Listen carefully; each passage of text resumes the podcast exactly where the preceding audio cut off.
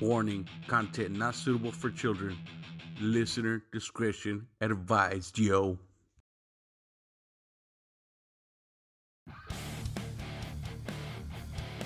Screaming Chuy Show, your source of entertainment and overall fuckery.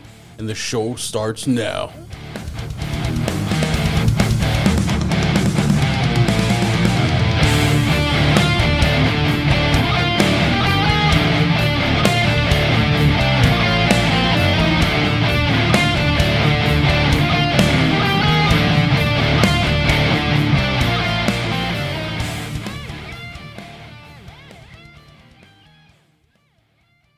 This episode is brought to you by Dubby Energy. Tired? Hmm?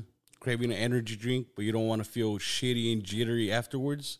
Well, try Dubby. Dubby Energy has this Neural Factor. It's a patented all-natural coffee cherry extract to help fuel you. Yeah, this ingredient's what gives Dubby its laser-focused and fast reflex effects, making it perfect for gamers. So, whether it's just had a long night, you know, just need some energy to go to work, maybe a pre-workout, or you want to get some gaming done, Dubby is for you. I highly recommend this. And they got some amazing flavors as well. Uh, very creative too, such as Dragonade, right? Dragonberry and Lemonade, um, Galaxy Grenade, Beach and Peach. Yes, delicious. It's basically Kool-Aid that gets you pumped. So what the hell are you waiting for? Check them out at dubby dot g g. That's D U B B Y dot G G. Yeah, and guess what? And for ten percent off, at checkout, enter this coupon code, right? I got you. It's Screaming Chuy S H, all right? All together, caps. Screaming Chuy S H. And yeah, you got ten percent off. Dobie, check them out.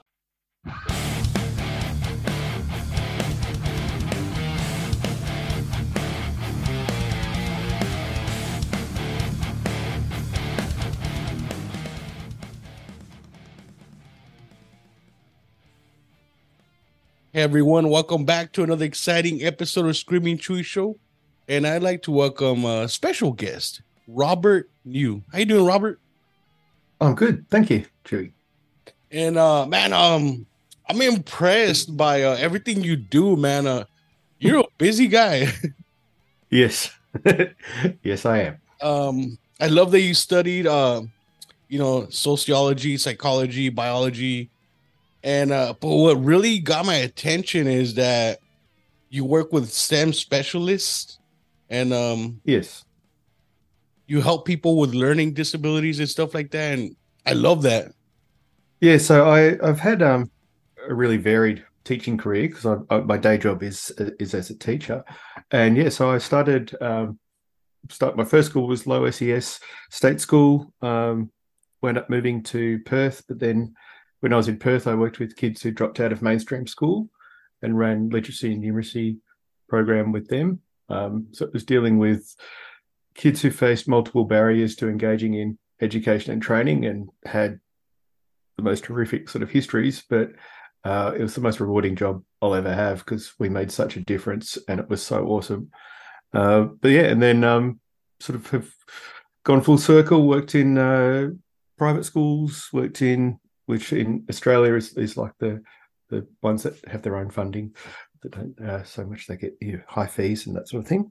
Uh, and yeah, so I've worked all over the place.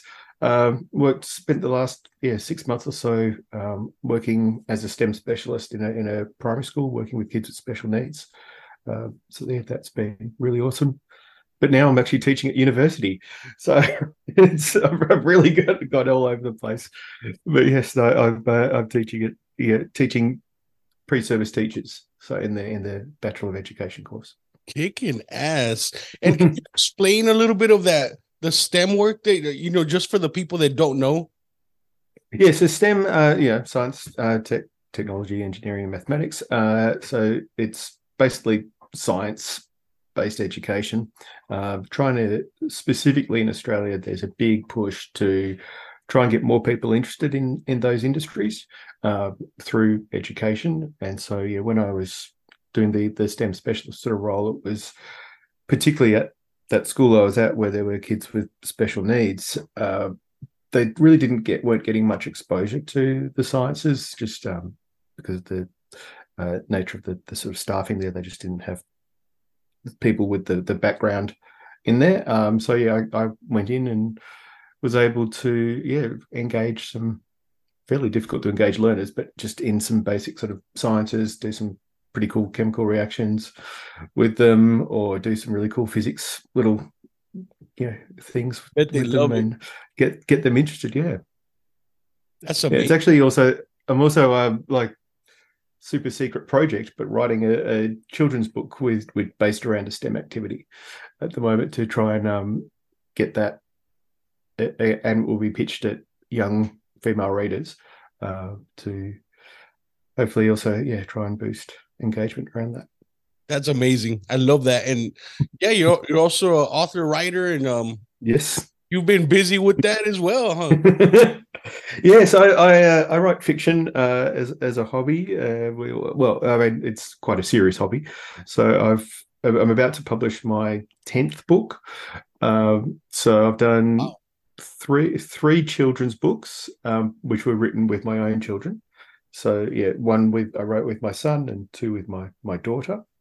Uh, then I've also written four short story collections uh, and three novels.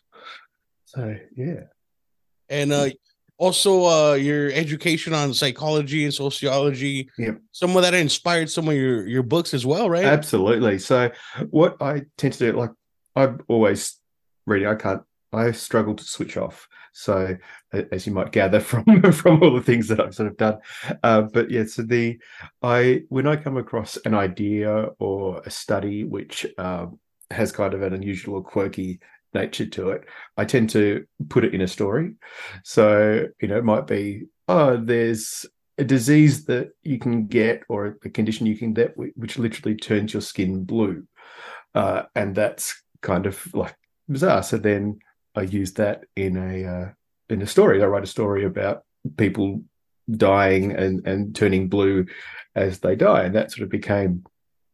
I wrote that, and then I wrote another story around um, what was what's another good one? So around paraquat poisoning. Paraquat's a green liquid, and so it was. It sort of yeah, these stories sort of wound up having like these little color themes, and so then I wound up sort of going, oh well, what other little things could I include that around colour, and wound up writing a short story collection called Colors of Death, um, which is a detective fiction uh, anthology. So it's short stories, uh, but where there's sort of a usually a quirky science kind of thing in each story, and then um, but colour themed. So each story is sort of the the colour of how someone's died is actually associated with the story and the, the method. So there's.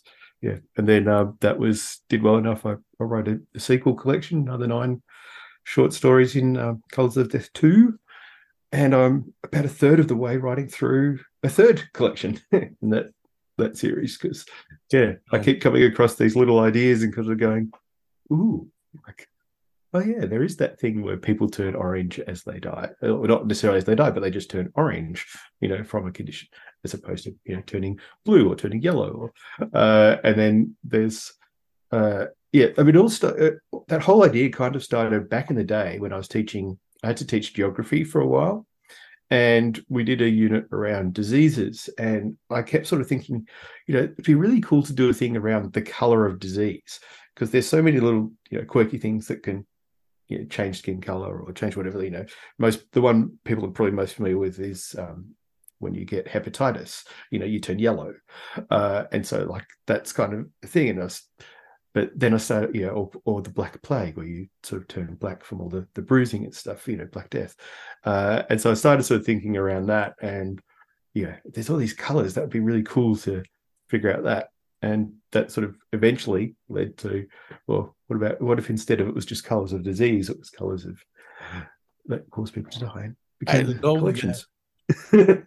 You know, I love that because it's a very like a scary thought, you know, because when you know, like like for your, for example, how you're saying hepatitis C or like liver failure, yeah. You start turning yellow, and like. Yeah. That scares you, you know, you're like, there's something seriously wrong. Like I'm dying.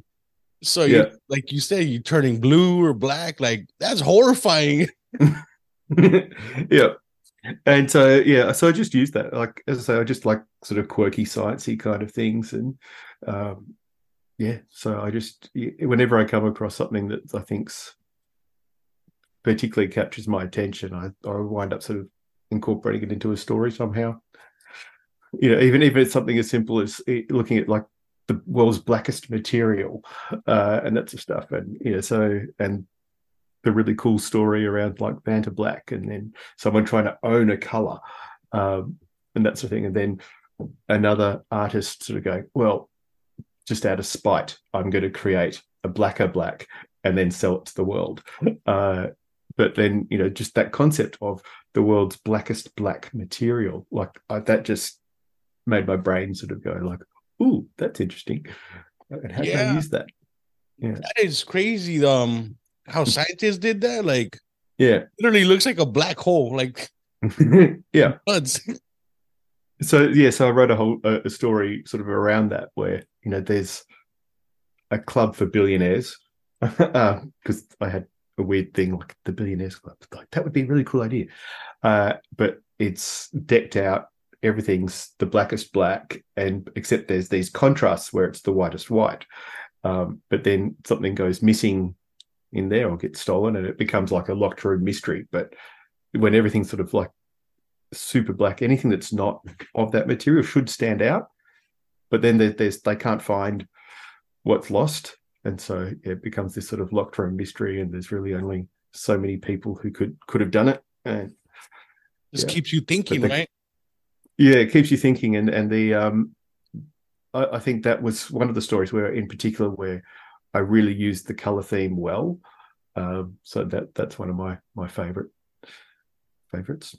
Love that, and man, where do you find all this time? You also um, you taught karate, right? You had your own dojo. Yeah, yeah, I did. Yeah, so I've studied martial arts for about twenty years, all up. Um, but the first seventeen were with um, the club.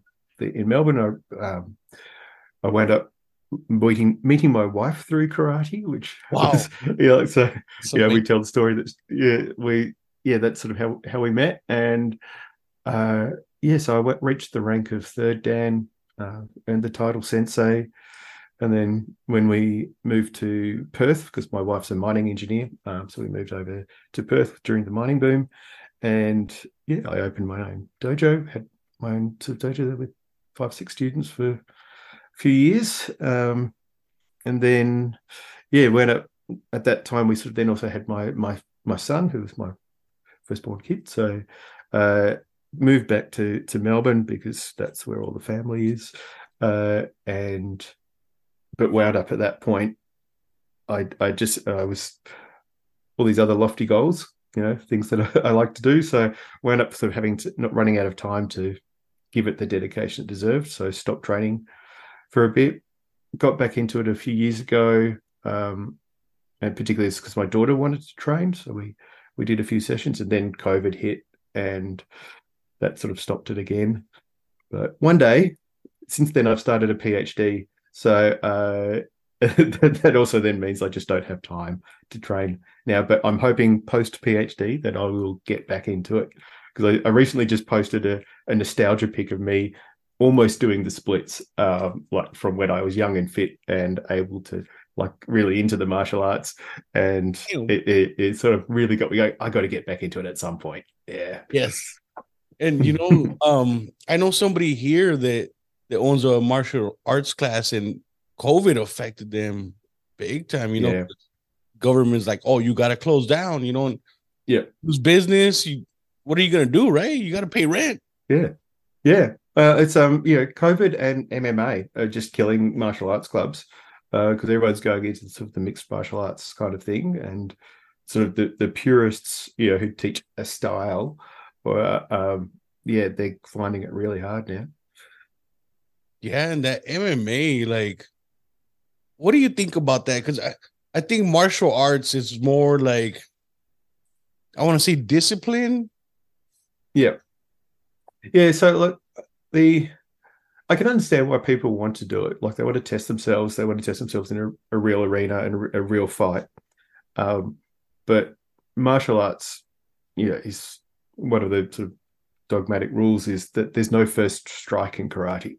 Like you, you shouldn't be initiating things, you shouldn't be seeking out that kind of stuff. Uh, the dojo I used to train in, we had a rule, you know, the rule was don't be there. Don't get into the situation where you might need to use any of these skills that you are developing. Um, and so that that sort of, I get into it because I overthink things. I really like the history of it. I like the the the discipline. I like the um, sort of the moral side of it. I can't think of the right word now, mm-hmm. but the, yeah. that kind of, you know, where it's that more sort of a aesthetic um, yeah, side of it is It's like a lifestyle, basically. Yeah, yeah, yeah. And um, yeah, I, I love that it's uh, more like Zen, you know, just stay calm. Yes, yeah, the, the, the Budo, the way of the warrior, that sort of stuff is... Uh, yeah. Like you're a badass, but you don't have to like show off or like yeah. tell everybody, right? You just keep it to yourself, and when the time comes, that's when you yeah. show it, you know? Yeah, well, that's where like, yeah, again, because I studied that stuff so extensively, my most recent novel... Uh, which is called Sovereign Assassin, uh, is has a main character who she's she becomes queen, and as queen she has sovereign immunity, which means she can't be charged with any crime. Uh, and so she winds up assassinating someone who's responsible for her parents' death, and then um, assassinating someone else, but gets caught. And then someone comes to her with a, a plan because she now has been exposed for having done this, but she can't be charged. Let's make a reality T V show around as she prepares for her next kill. Oh. Um, and so it's sort of deeply sarcastic, like it's it's sarcastic, but I mean, it's sort of inspired by, you know, certain politicians saying that they could stand in Fifth Avenue and shoot someone and not lose any votes. Um, but the uh, it was it was like, well, how far can we really take this? So I kind of set it in a European country, fictional European country, and then have this uh, young martial artist uh, protagonist who, uh, yeah, and just to see how far it could sort of go and what sort of arguments you might use to sort of justify it. But it is satirical, uh, but it is, and it is dark, but um, it's, yeah, basically a thriller with quite a deep stream of philosophy running through it too. Because The Universe of Every Religion and None, written by Roderick Edwards, narrated by John Ashton Nickerson. Roderick Edwards is the author of books as varied as a fictional account of a person living in a deserted world to an autobiography about his adoption and reunion to this book about the universe. Find out more at roderick e dot com. That's me. I love that. That's, that is very deep. You know, it's like, how far yeah. can we push this, you know? Yeah. Yeah. I mean, it's, it's not meant, meant to be taken seriously, like, you know, but yeah, the, like I found myself quite liking the character, which is, I shouldn't. And so in my, in, in like the, the conclusion, I sort of go like, no, the, you know, this is, this was, is a, you know, satire in, in the sense of like, you know, the the way nineteen eighty-four is a satire. You know, it's, you know, not meant to be, you know, this is the goal or the ideal. It's meant to be like, this is a warning of of sort of how it could be. You know, and and that, that just shows good writing, you know, like, like when, when you're watching a movie and you actually yeah. like the bad guy, you know, you're like, you're yeah. supposed to like him. Yeah. Yeah, when, when when they actually get it get it right, yeah. And so, like, you know, it, well, when she's the main character, so usually the main character is the, the good guy, and so we are we do kind of yeah sympathize. I love that. At times, you know, it, it kind of reminds me of like Breaking Bad. I don't know if you ever seen that show. Yeah, I love that show. Yeah, and, well, um, I mean, you're you're in Arizona or something, aren't you? So uh-huh. yep, yeah, yeah. I love that show. I've seen all the yeah. seasons twice. Yeah. But, um. So the writer Vince Gilligan, uh, he he said that he hates that people love Walter White, the main guy, right? Yeah. Because he became the bad guy. He he was yeah. he was an asshole. He didn't care about nobody but himself. Well, people loved yeah. him. And he's like, that's not what I wanted. I wanted people to hate him. Yeah, he was the one who knocks. I mean, he's the bad guy. Yep. But, you know, it, it reminds me of uh, how you were telling me about your book, you know. Yeah. She's an assassin yeah. killing people, you know, but you love her, you know. Yeah, yeah. So yeah, I mean, I, I did love that series. That was yeah, brilliant. Like one of I, you know, and then it sucks because after that series, like nothing tops it. Like I got desensitized, you know, like I, it's nothing hits that bar, you know.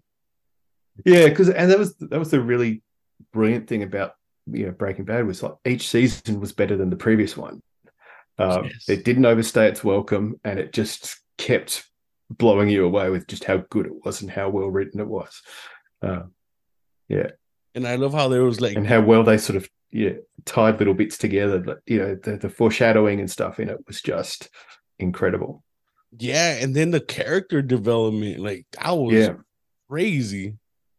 Yeah, and that that, that was the, the beauty of it. It was, you know, a, a character led, but also with plot. Like you compare that to say like a, a Mad Men, which was also like, but that Mad Men was just purely character. There really wasn't much plot as such, like going around it. It was just like, who are these sort of people? Whereas Breaking Bad had, who are these people? Let's really explore them, but also really awesome plotting, um, and a great story. Like, yeah, it was, uh, yeah, I really loved Breaking Bad. It's one of my favorite shows. Very well. Yeah, same here. Like I always tell people about it, and there's two kind of people. The kind of people who haven't seen it and the kind of people are like, yes, I love that show. Yeah. Yeah. And um so tell me about tell me more about your books. Um what so these ideas just come to you, or like, because I know there's different genres in a Yeah, so I write like so. I've written my, my short story collections tend to be like the Colors of Death ones, the detective fiction. You know, effectively, I suppose the a comparison would be Sherlock Holmes, although it's obviously set in modern times and everything else. But it's that kind of, you know, short story. There's a mystery; it's got to be solved. You've got to figure out who did it. Um, that's the thing. Uh, my novels tend to be sort of more. Uh, exploration sort of, of of ideas. So that's where uh, like Sovereign Assassin sort of like, well, what if there was someone like that? How far could could it go? And, you know, what sort of uh mor- what sort of philosophy would be would they have to have, and what would we want them to have if we act, you know? Yeah, and there's all sorts of stuff around that.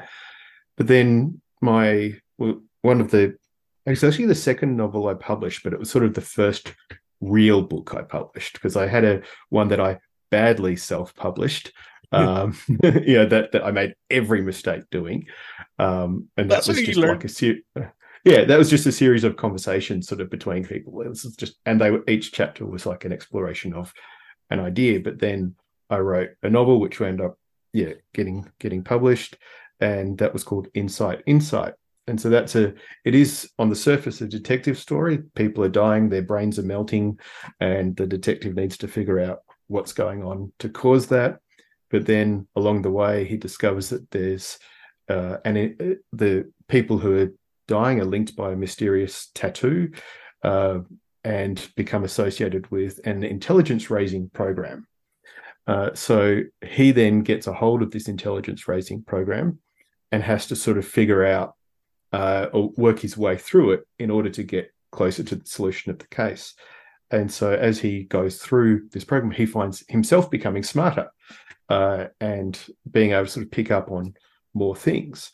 And when, like, there was, when I was writing it, there weren't, there wasn't really sort of thing around it. But then, um, now I can't think of the name of the series, but the, or it became a T V series, but then there was a, a show. But similar concepts, like, I don't like where there's a cheating thing where someone basically takes a pill and it unlocks their intelligence. That's mm-hmm. no, that's not good.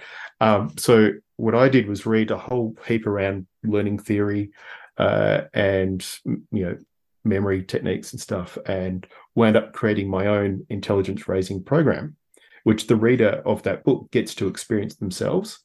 Wow. So it's not, it's not just, you know, this guy's taking a magic pill. The reader actually gets to go on a journey too, um, and hopefully, it's, and that's been really cool. In, in some of the, the comments was like, you know, or the, from the reviews, you know, people saying like, I actually felt smarter after reading it, um, and that's the thing. So wow. That's unique. Yeah, it's just a yeah, it's it's it's it was really unique. But that would then also became like the, the you know, we're talking about character development. So he starts off as a country boy, sort of a fish out of water, in, who's moved into the town, and everything's a bit overwhelming for him um, because of the the pace and the change.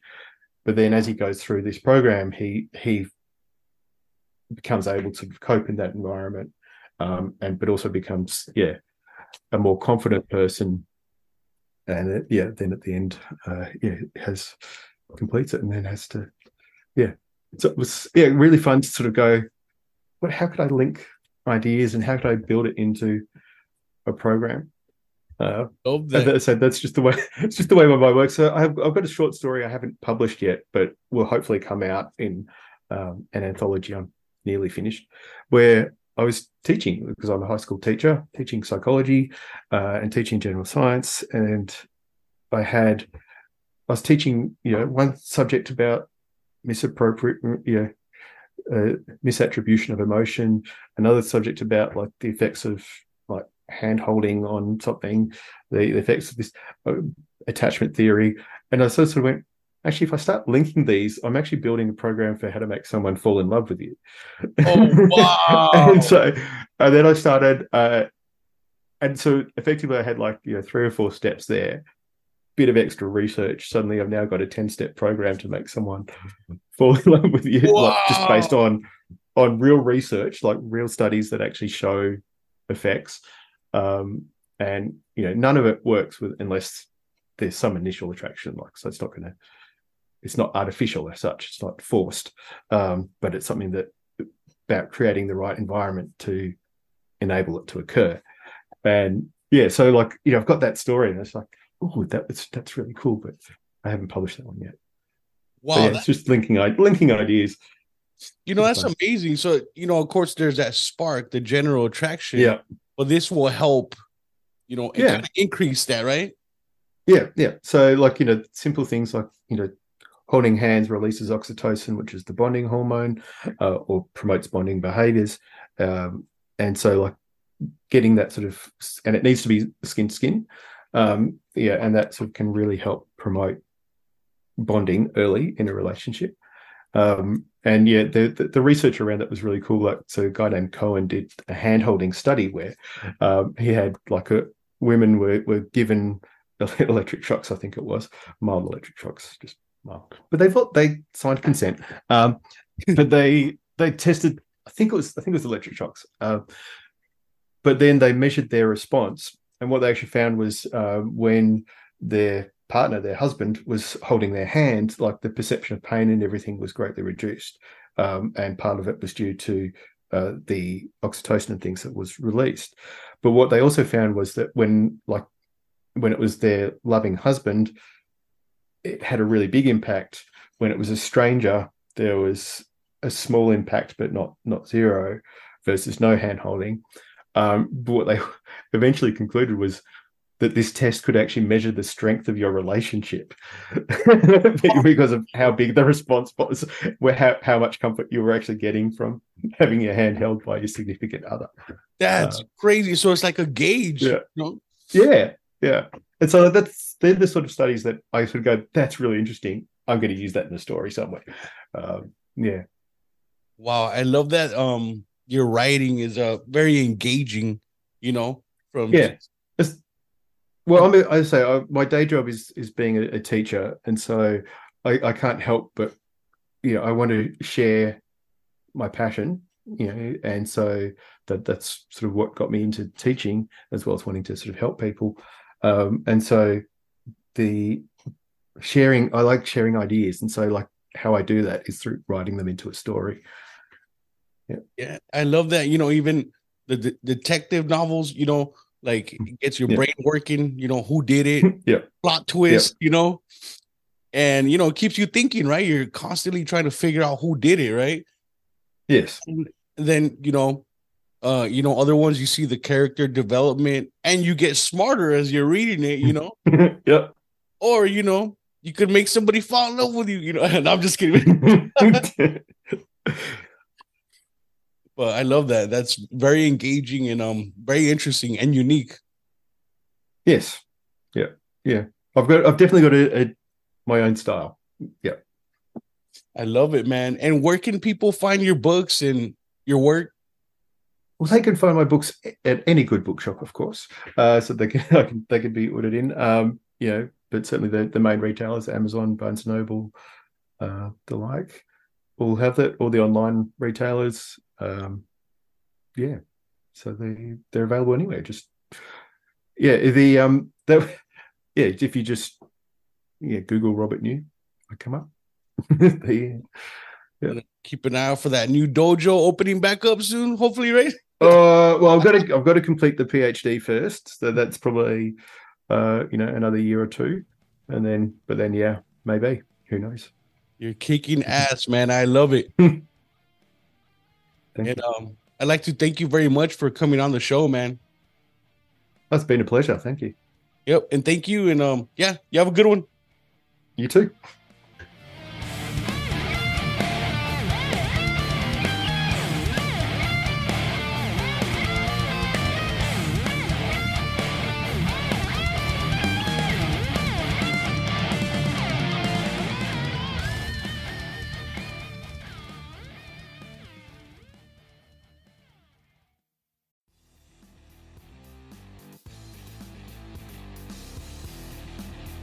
Hey everyone, thanks for tuning in.